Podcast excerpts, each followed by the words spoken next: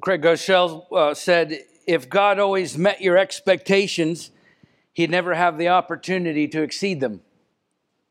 That's a great quote. Truth is, every one of us has expectations in life for just about everything. We all do, right? We have expectations for our marriages, our jobs, our families, our day to day lives, in fact, are full of expectations for just about everything. And that's okay.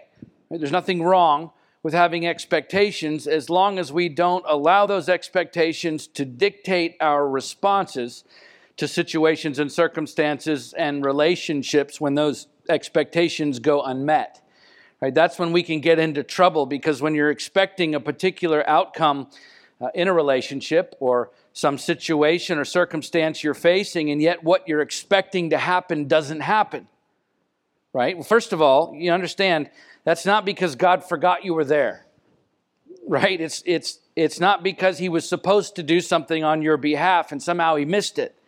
Of course, God doesn't make mistakes. He doesn't forget you when you're facing something big in your life. And furthermore, He never stops working on your behalf, even though you may not see any evidence of Him doing anything in your life at all at the time. And that's, that's, that's where we get ourselves into trouble sometimes because you can become so focused on your expectations for what you think is going to happen that you miss what actually is happening right? Something far greater often that God is doing in your life that will exceed all of your expectations. And yet, as Christians, because we have a relationship with Jesus and we have His Word and therefore we know things about Jesus, I think sometimes we assume that we know what to expect from Him in any given situation without actually asking Him first. And the problem with approaching life that way, especially when times are hard, is that just as life isn't always predictable, neither is He. Okay, we serve a God who cannot be defined or contained or controlled. Right? He's a God who's not predictable or limited by our expectations. And listen, if you need proof of that, all you have to do is turn to Scripture, where there are as many as 400 ancient prophecies in the Old Testament concerning the Messiah. And listen, for centuries before the Messiah actually came to the earth as a man, the Jews were not only watching and waiting for him to come, but they were also diligently learning and teaching one another those same Scriptures that described him and exactly how he would come. They were experts they knew more about the Messiah than anyone else on earth at the time. And yet, when he finally did show up, the vast majority of them missed it completely.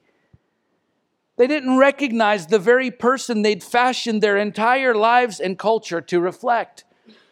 And look, despite the profound and undeniable impact that Jesus has had on the earth since then, it remains true that the majority of the Jewish community, and for that matter, humanity in general, continues to overlook the person and work of Jesus Christ as the Messiah.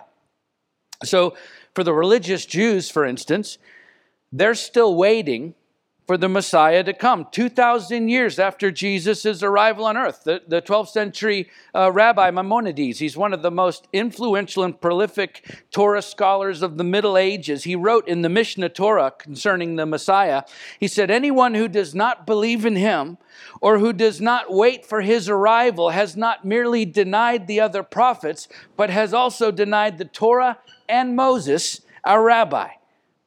He wrote that nearly 1,200 years after the death and resurrection of Jesus Christ. In other words, he's saying we don't recognize Jesus as the Messiah, so we're still waiting for him to come. The same people who were supposed to know more about him than anyone, the same people whose lives and community and culture were fashioned around a messianic expectation for God's chosen ones, the same people failed to recognize him when he was standing right there in front of them. Jesus said, You search the scriptures because you think that in them you have eternal life, and it is they that bear witness about me. Yet you refuse to come to me that you may have life. John 5 39 and 40. I mean, at a glance, it's hard to fathom how the balance of God's chosen people, the ones who claim to belong to Him, could fail to recognize who Jesus actually was and what He was doing on the earth while He was right there among them. It's, it's because they thought they already knew, of course, everything they needed to know about him. And so when he came and lived in ways they never expected, they ignored his voice in their lives. And to be honest, I wonder sometimes if Jesus were to walk into our churches today, would we recognize him? Because the truth is, look, he might not act or look like you'd expect him to. And that was certainly the case the first time he came, and nowhere is that more evident than in the last week of his life on earth, including Palm Sunday, which of course we're celebrating today, the week before Resurrection Sunday, where in just that one week, Jesus systematically shatters the expectations of everyone around him, for both the Jews and the Gentiles. Right? The Jews expected a king in the line and tradition of David to come in on a war horse. What they got instead was a man in peasant's clothing, accompanied by common people riding on a donkey apiece. They expected validation as God's chosen people. What they got instead was driven out of the temple by Jesus for their sin. They expected religious pretentiousness and arrogance. What they got instead was a man willing to give himself up for the very people who were mocking him and cursing him and beating him and ultimately killing him. Okay, for the Jews, Jesus was one shattered expectation after another. And to the Gentiles, the cross was foolishness. In Acts 17, we find the Apostle Paul in Athens teaching them the gospel of Jesus Christ to the Gentiles. But listen, it was foolishness to them because the Gentiles believed in human reason above all else. Uh, George Renault said it this way Reason tells you that babies aren't born to virgin girls. Reason tells you that God doesn't become flesh. Reason tells you that Almighty God will not allow puny men to nail him to a cross. Reason tells you that when a man dies, he cannot be resurrected back to life again. None of that makes any sense. For the Gentiles, the cross was foolishness. You see, Jesus was so unpredictable, he simply did not meet anyone's expectations. And in the process, most of the people who encountered him failed to recognize who he was because he was completely counter to the culture and the expectations of the culture, even the religious culture. And the truth is, not much has changed in that regard. Okay, there, there are plenty of professing believers today we have evidence of it. Certainly, we see it on social media continually. People who are more interested in winning theological arguments based on God's word than they are with winning people's hearts based on God's will. It's exactly what the Pharisees love to do. At the same time, there are professing Christians today who believe that moral truth or justification, even biblical truth, is relative, uh, malleable, that it's flexible according to the culture or society that it's being expressed in. It's exactly what the pagan Gentile philosophers believed. And then along came Jesus, and he ruins it for everybody because he didn't meet anyone's expectations. The truth is, every one of us today has expectations concerning Jesus. We all do, which is why it's so very important for us to honestly assess what those expectations are actually based upon. Okay, are your expectations of Jesus Christ based on popular sentiment about him? Or religious traditions, or even your own preferences about what you want God to be like? Because if they are, when times are hard, you can become spiritually fragmented and frustrated with a God who isn't responding the way you want him to or expect him to. Or are those expectations of Jesus based on how he actually lived his life and what he actually taught and what he's actually saying to you today. Because often, listen, when you peel back the layers of expectations that we all have about Jesus, you will find often that so much of what you hold to be true about him is based on things that you've been told your entire life about him by others that may or may not be entirely true or on religious traditions that may or may not have their roots in Scripture, or on popular culture that constantly wants to tell us how we should think about God, or even our own preferences about how we would like for Him to respond to our needs. But you have to understand, Jesus isn't just some kind of sage. Right, who came to spread a philosophy that affirms our positive feelings about ourselves. He, he isn't just a religious leader who came to give us a better religion to follow either. No, Jesus is a king who came to establish his kingdom in the most unpredictable, unexpected way possible.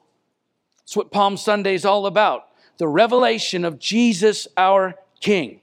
And so today and next week, we're going to look at this story that we revisit this time each year as we recognize uh, this profound day in the life of Christ. And in the process, may I suggest that we, we uh, maybe allow some of our expectations about him to be challenged in light of what he actually did and what he actually taught about himself and of course and what he's saying to us today which may not only change by the way how we view jesus but may well change how we view ourselves and how we live our lives in light of who he actually is. So we're going to be reading from the gospel according to John chapter 12, beginning with verses 12 through 15. This, uh, this is the moment Jesus makes his triumphant entry into the city of Jerusalem right before the Passover feast. Let's turn there together. John 12, verses 12 through 15. The next day, the large crowd that had come to the feast heard that Jesus was coming to Jerusalem. So they took branches of palm trees and went out to meet him, crying out, Hosanna! Blessed is he who comes in the name of the Lord, even the King of Israel. Jesus found a young donkey and sat upon it, just as it is written, Fear not, daughter of Zion, behold, your king is coming, sitting on a donkey's colt. So devout Jews are gathering in Jerusalem for the Passover feast, as they did each year. Verse 12 describes it as a large crowd Listen, uh, scholars, including the first century scholar, Jewish historian Flavius Josephus, right, who was alive and there, he actually estimates the crowd to have been over 2,700,000 people that day. So just try and picture that for a moment in your mind. I think it's hard for us to do because if you think about the movies, right, the cinematic renderings and the pictures we see of this event, Jesus comes riding in surrounded by dozens of people lining the road. And I think that's how we tend to see it in our minds, but that doesn't even come close to what this scene was actually like. Okay, the sheer immensity of the crowd gathered to hail the entrance of the one they were expecting to lead a military revolt against their Roman oppressors. It must have been a staggering sight to behold. And they're cutting palm branches from the trees and they're throwing them down on the road before him and waving them in the air because palm branches symbolize Jewish nationalism and victory in their culture. In fact, were palm branches were stamped on the temple coins, which dated all the way back to the time of the Maccabees during a seven year revolt from 167 BC to 160 BC, where a man, a Jew named Judas Maccabeus, miraculously leads Israel into victory over the Syrian occupation. And upon that great victory, it was such a miraculous moment for the Jewish people. The crowds trying to figure out how to celebrate this moment began pulling branches off of the palm trees and waving them in the air, signifying their military uh, triumph over their enemies. Just to set the scene to understand what's in the mind of these Jews on this day as Jesus rides in, right? The expectations of over 2 million Jews toward Jesus as he comes into the city and they're once again waving palm branches in the air and throwing them down on the ground before him. It's why it's called Palm Sunday. And so, in anticipation of Jesus leading this military revolt against the Romans, they're also shouting a couple of verses from Psalm 118. It's one of the Psalms of ascents as they throw their palm branches down and wave them around. And we know from Luke 19 that shortly after this, Jesus weeps over the city, over Jerusalem, because of his great love for the people, which of course is driving him to do what otherwise would be unthinkable. He's about to give up his own perfect life for them. And so the Jews are expecting Jesus to ride into the city before millions of people, chanting his name, declaring him king over Israel on the best looking, perfectly fit, and most intimidating war horse that could be found, the only animal truly befitting a king. And yet Jesus rides in on a donkey. The exact opposite of what they expected. But, but why, right? Why in the world? You think about what Jesus came to do, right? To bring people to Him, to create followers, right? Why in the world, given the opportunity before Him to impress that many people, the people that He clearly loves, the people that He's so passionate about, why would He choose to ride into the city on a donkey? It's because Jesus wasn't coming to fulfill their expectations. He was coming to fill his destiny as a humble and compassionate Savior. They expected their king to be proud, even arrogant. But listen, Jesus was a humble king.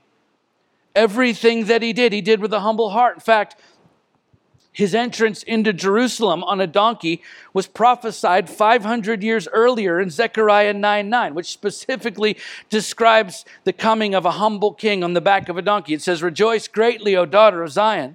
Shout aloud, O daughter of Jerusalem. Behold, your king is coming to you, righteous and having salvation is he, humble and mounted on a donkey, on a colt, the foal of a donkey. Okay? The heart of Christ by the way, the same heart that's supposed to be in his people today. The heart of Christ is always clothed in humility. There is no room for ego. There's no room for pride. There's no room for self centeredness or arrogance. When the Apostle Paul says, We destroy arguments and every lofty opinion raised against the knowledge of God and take every thought captive to obey Christ, 2 Corinthians 10 5. And when the Apostle Peter says, But in your hearts honor Christ the Lord as holy, always being prepared to make a defense to anyone who asks you for a reason for the hope that is in you, 1 Peter 3 15. And when Jude, the brother of Jesus, says, I found it necessary to write appealing to you to contend for the faith that was once for all delivered delivered to the saints, Jude 1 3. All of these men are talking about winning people's hearts, not just winning arguments. If you, if you go back and read each one of those scriptures in its larger context, they all talk about showing humility and gentleness and respect and mercy in the process. Okay? By the way, true humility is not simply acting a certain way around other people. According to Scripture, humility is actually the state of one's heart. The word translated as humility throughout the New Testament in the original Greek literally means a deep sense of one's own moral littleness. A deep sense of one's own littleness. That's not simply acting humble or saying the right things or even doing the right things. It's more than that. True humility is a deep sense of your own littleness. This is supposed to be one of the hallmarks of the church today. something Christians are supposed to be famous for our humility. Always putting others before ourselves, always showing mercy, knowing that not one of us, not one of us deserves the mercy that has been extended to us by God. Always letting go of our offenses, always laying down our pride, always admitting it when we're wrong, always asking for forgiveness when we've hurt someone else, always forgiving others when they've hurt us, always being soberly aware of our own littleness in light of the greatness of the one who lives inside of us. Right? If we have the Spirit of Christ living inside of us, then humility should be part and parcel of our very identity as believers and followers of Christ. Humility, our own sense of littleness should be at the very core of who we are, which happens to be incompatible with the message of so much of our culture today. But listen, uh, Jesus didn't fit in with the culture either. They wanted him to be proud, even arrogant, but he didn't give them what they wanted. Jesus didn't give people what they wanted, he gave them what they needed. And likewise, Jesus didn't send us out into the world to give people what they always want. He sent us out into the world to give people what they need. This world needs the truth. It needs the truth bathed in humility. Scottish evangelist Oswald Chambers wrote Never water down the word of God, but preach it in its undiluted sternness. There must be unflinching faithfulness to the Word of God. But when you come to personal dealings with others, remember who you are. You're not some special being created in heaven, but a sinner saved by grace.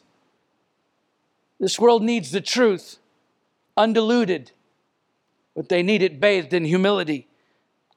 Because, because listen, you can speak absolute truth to lost people but if that message is spoken out of pride and arrogance, the only thing that they will see in that message is you. That's it. Because pride points people back to yourself, humility points people to Christ. Just be honest with yourself. When you see Christians arguing on social media or in person for that matter, and they're being particularly arrogant or prideful, and look, I understand how passionate people can be about things like pandemics and politics. Those are big, important topics that need to be discussed and acted upon. And of course, they stir many different powerful emotions in many different people. I get it. But listen to me. No matter how true or even how powerful your arguments may be about the gospel or about God or about how He will respond to this crisis or to politics or to government officials or anything or anybody else, if there is an overwhelming air of arrogance and pride in your delivery, when the person talking to you, when that person is talking to you, they're not thinking about Jesus when you speak. It doesn't matter what words are coming out of your mouth. If you're saying it in arrogance, I guarantee you they're not thinking about Jesus. They're thinking about you. Right? Because pride always points people back to ourselves. Humility points people to Christ.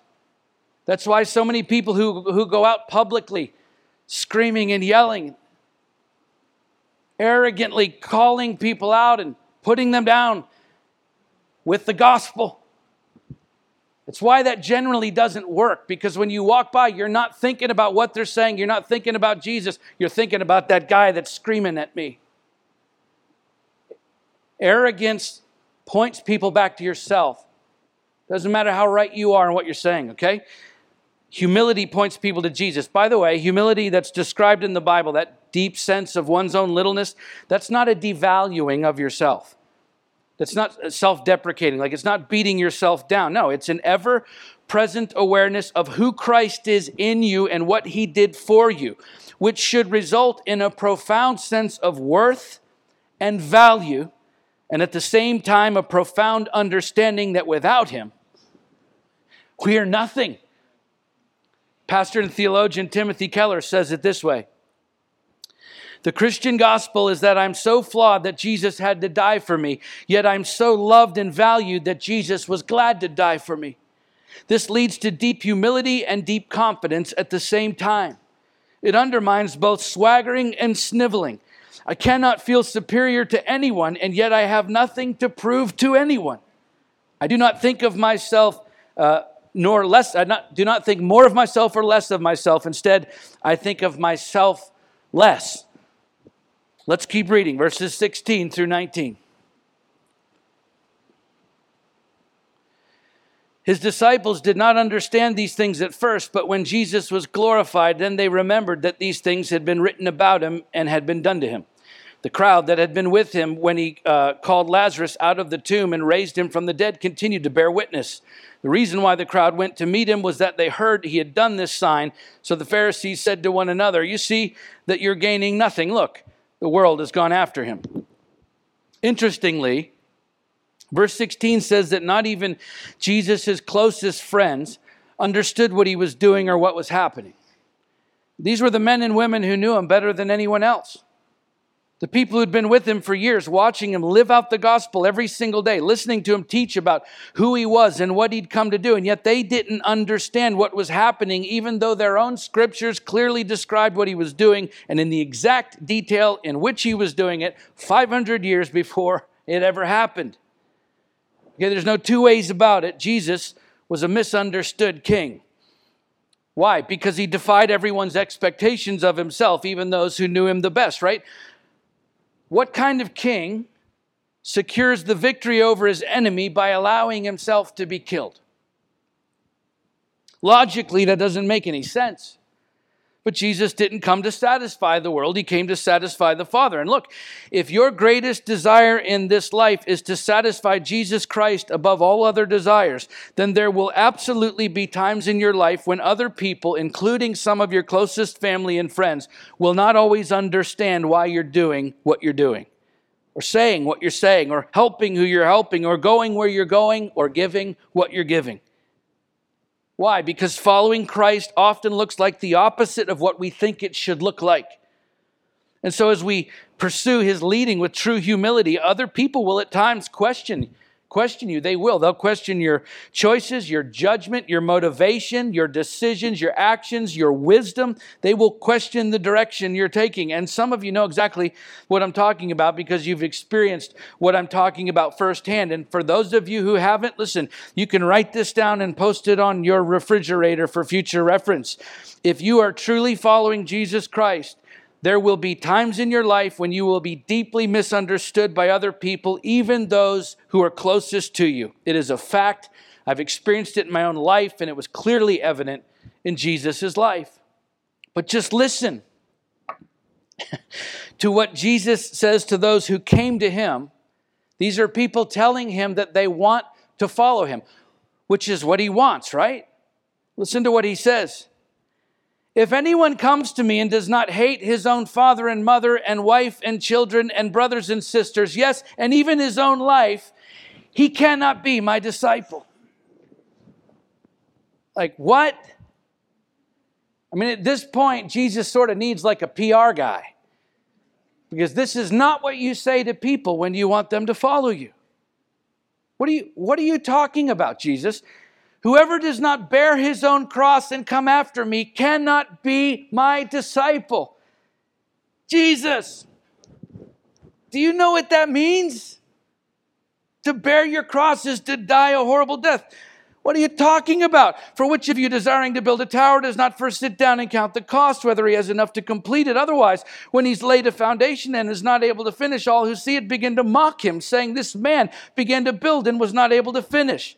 Or what king going out to encounter another king in war would not sit down first and deliberate whether he's able with 10,000 to meet him who comes against him with 20,000? And if not, while the other's a great way off, he sends a delegation and asks for terms of peace. So therefore, any one of you who does not renounce all that he has cannot be my disciple. Luke 14, 26 through 33. Are you kidding me? You're saying you want you want me to follow you, but but this Jesus said, That's right.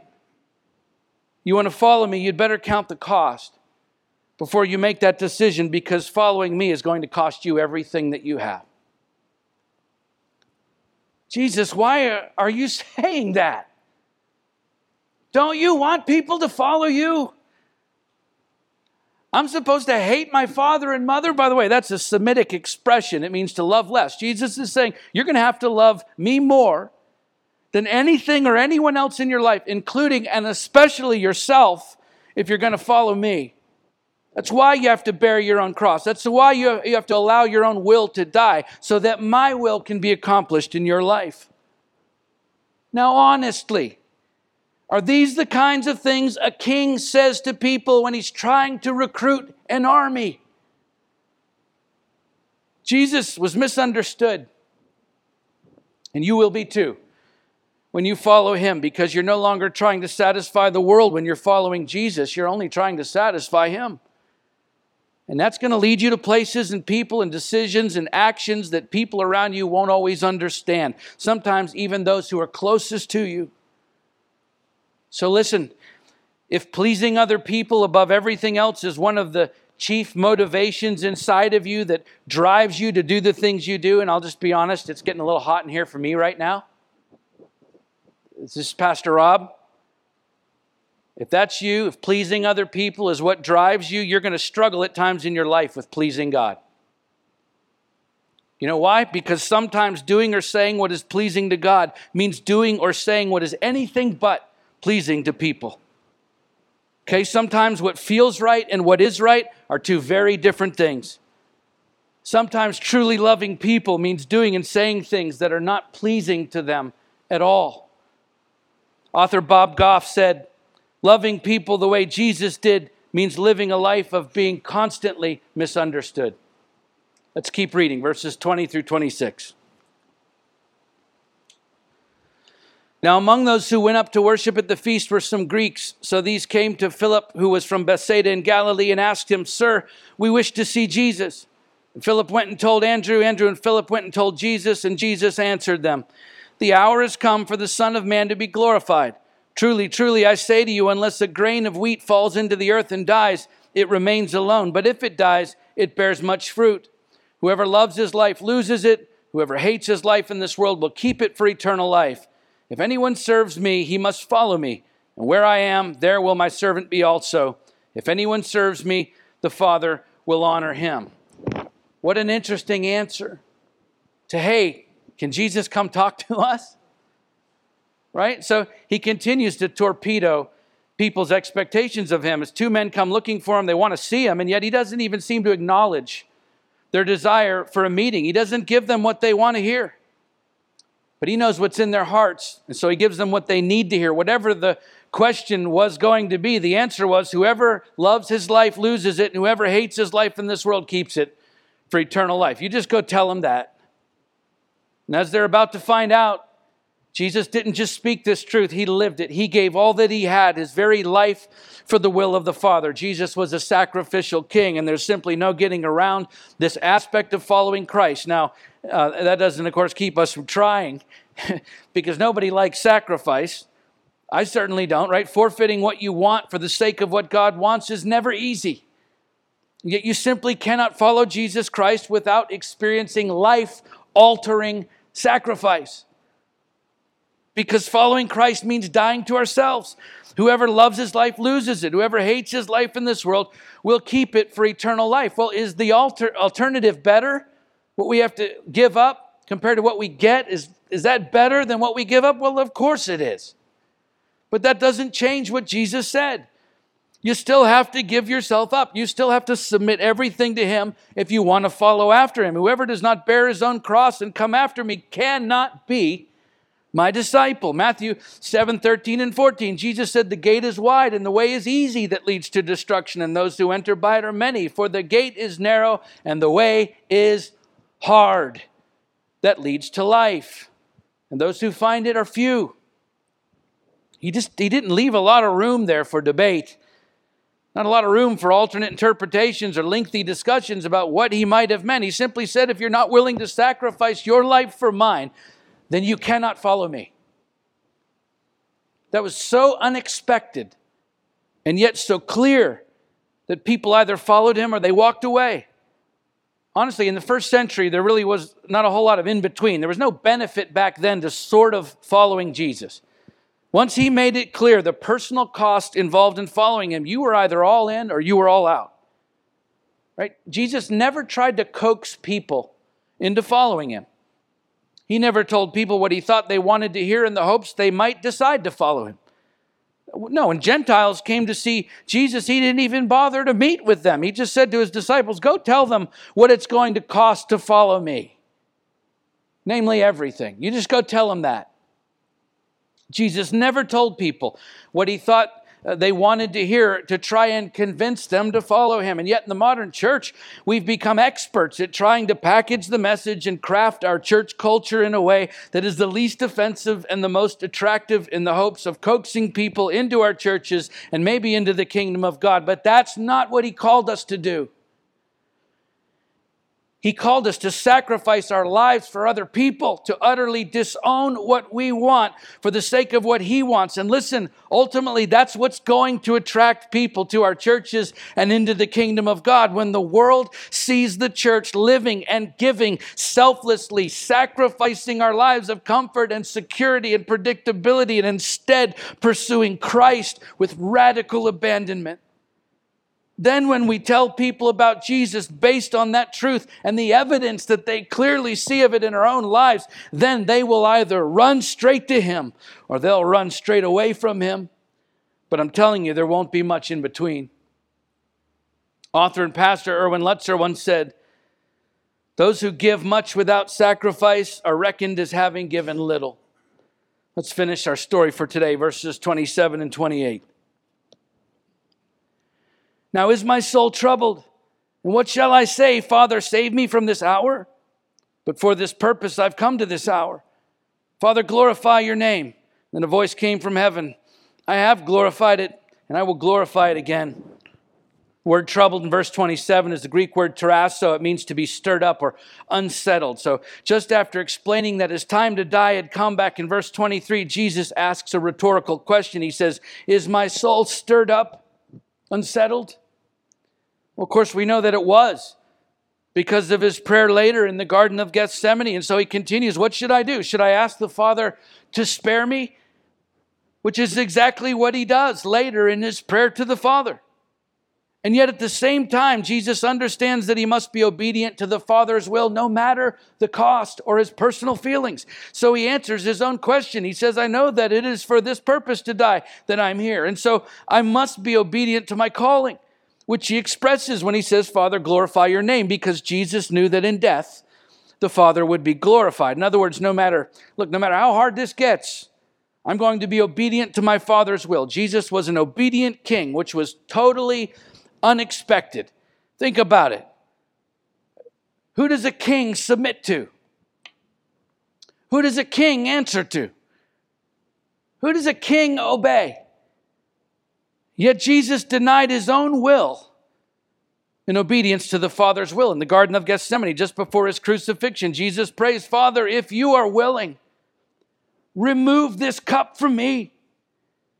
Nevertheless, not my will, but yours be done. Luke 22 42. Jesus denied his own will in order to satisfy the Father's will, which is the very picture of obedience. And of course, if you've been following Jesus for any amount of time at all, you already know how difficult that can be. So hard sometimes to deny what we want in deference to what he wants. But Jesus could not be any clearer on the matter. He said, Why do you call me Lord, Lord? and not do what I tell you. Luke 6 46. In other words, you can't call me Lord if you don't do what I tell you. Right? If you refuse to obey my commands, then clearly I'm not your Lord. You understand, confession without obedience is worthless, it means nothing. Jesus said, Not everyone who says to me, Lord, Lord, will enter the kingdom of heaven, but the one who does the will of my Father who's in heaven. Matthew 7 21. He also said, My mother and my brothers are those who hear the word of God and do it. Luke 8 21. And Luke 11 28, he said, Blessed rather are those who hear the word of God and keep it. Confession without obedience is worthless.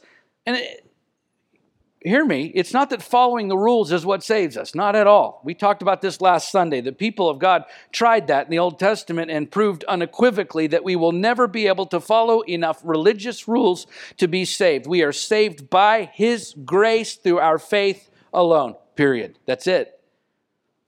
But obedience simply one of the evidences, it's one of the proofs that we are genuinely following Christ. Not perfection, but a genuine desire and ongoing effort to obey the Word of God and the calling of God in our lives. Which is what Jesus, our King, demonstrated for us by his own actions, which was not only unexpected, it was downright shocking, right? That this king, this Messiah, this Savior of the world would come to the earth as a man in such humility, knowing he would be so misunderstood, and yet he sacrificed everything in obedience to the Father's will, which, by the way, troubled him deeply. Right after praying, Father, not my will, but yours be done, Luke says, and being in agony Jesus was in agony over what he was about to do. Being in agony, he prayed more earnestly, and his sweat became like great drops of blood falling down to the ground just before he did the unthinkable. A king sacrificing his life for a world who wasn't even asking for it. Jesus defied everyone's expectations of him as he rode into Jerusalem that day. And he's been defying expectations ever since. And look, with the, with the world uh, today, the world today doesn't need a less offensive or a more culturally acceptable version of Jesus. They just need Jesus. The same Jesus who offered people what they needed instead of what they wanted. The same Jesus who lived to satisfy the Father instead of those around him. The same Jesus who gave up his own life to save others. The same Jesus who denied his own will in obedience to his calling. He lived a life that no one expected, and yet his calling, he's calling you and he's calling me to live that very same kind of life today. No matter how bad our circumstances may be or may become, no matter what happens in our country or in our leadership, because His Word never changes no matter what we are afflicted by, and He never changes no matter how much we do.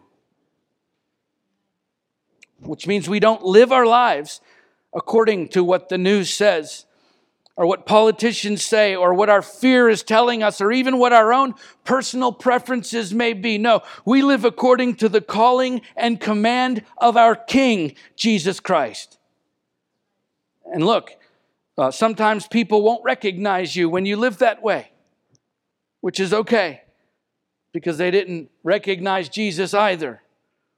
Because his life had absolutely nothing to do with satisfying other people's expectations of him. And guess what? Neither does yours. Let's pray.